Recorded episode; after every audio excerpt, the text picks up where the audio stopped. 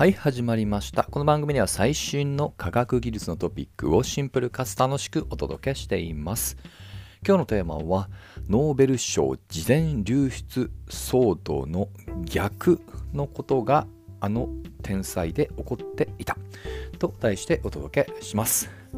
ちょっとタイトル長くて分かりにくいですね。で、あのノーベル賞が、まあ、無事ね、2023年度も全て発表終わりました。まあ、残念ながら日本人の受賞者はありませんでした。で、今回ね、史上初めての珍事が起こり、まあ、それはノーベル賞の、えー受賞者が事前に流出してしまったというね、騒動がありました。化学賞での話ですね。で、話してる時点でもまだ原因不明で片付けられております。まあね、おそらく人的なオペミスだったんだろうなとは思います。まあ、せっかくのね、珍事ですので、今回はその逆バージョンの、えーとあるノーベル賞騒動の話を紹介したいと思います。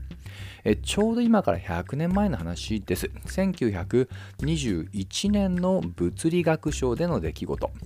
で、逆バージョンって言い方をしたのは、今回は事前流出ですけど、今度逆に、えー結局決まりきらなかったというね、そういった珍事がこの年の物理学賞で起こりました。なぜか、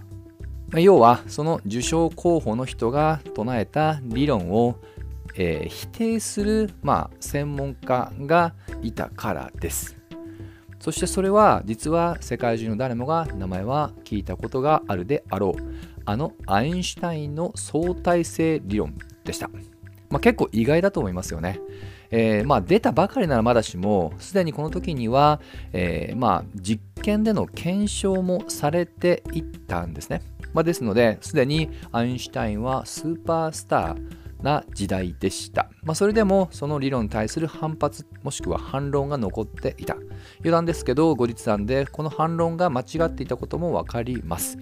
いずれしましても1921年は、えー決めきれずなんと翌年に繰り越しになりました。うん私が知る限り初めてだと思います。はい。まあ、しかもね、翌年の1922年になっても議論は続いたままで、なんと結論は、アインシュタインの他の業績に対してノーベル物理学賞を与えようという結論になりました。ちなみにですけども、今話しているのはあくまで推測です。ノーベル賞は基本的にはね、公開しないよね、選定プロセスは。まあ、ただ、この話は結構有名です。あちらこちらで聞きますし、まあ、可能性は結構高いんだろうなとは想像します。はい。でじゃあ実際に相対性理論以外ってアインシュタイン何やったのって話なんですけどもともとアインシュタインが世に知られるようになったのは、えーまあ相対性理論が一番なんですけども実は1905年に相対性理論を含めて4つの歴史的な大論文を出したというのがこの人が一気に世に知られるようになった出来事です。その年の初めに発表したのが、えー光電効果光の電式と書いて光電効果という、まあ、仮説です。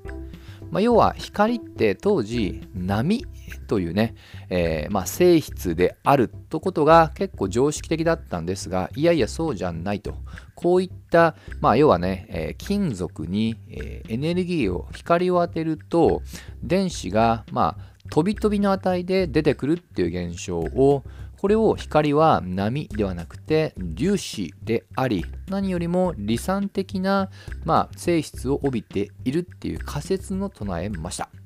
これは後になって量子力学という学問の、まあ、基本的な、まあ、根拠として育っていくと。その内容についてノーベル賞が贈られたんですね。はい。まあ、決してこの相対性理論よりも全然落ちるという言い方はできませんし、今でもね、今回、えー2023年の、えー物理学賞や化学賞にも、実はこの光電効果、結構つながりが深いです。物理学賞について言うと、えーちょっと相当ね、ギュッと話をしますけど、まさにこの100年前の光電効果を時間軸で綿密に解析することに成功したという貢献なんですよね。そして化学賞も先ほどちらっと触れた、えー量子力学にまさに直結する量子ドットの開発と合成でしたよね。話ですのでまあ本当たまたまなんですけどアインシュタインの光電効果と100年経った今に至るもまだまだつながりがあるというねまあ若干強引ですけどそういったねまあ今回の珍事だけじゃなくつながりもありますと。まあ、最後にね、ちょっと下世話の話で締めておきたいと思います。で、じゃあ当のね、アインシュタインですけど、まあ、ずっとね、1921年、やきもきして待っていたのかというと、さにあらず、翌年になっても、えー、決まらなかったって言いましたけど実は発表された時には、えー、アインシュタイン自身は自国を離れて日本に講演旅行中でした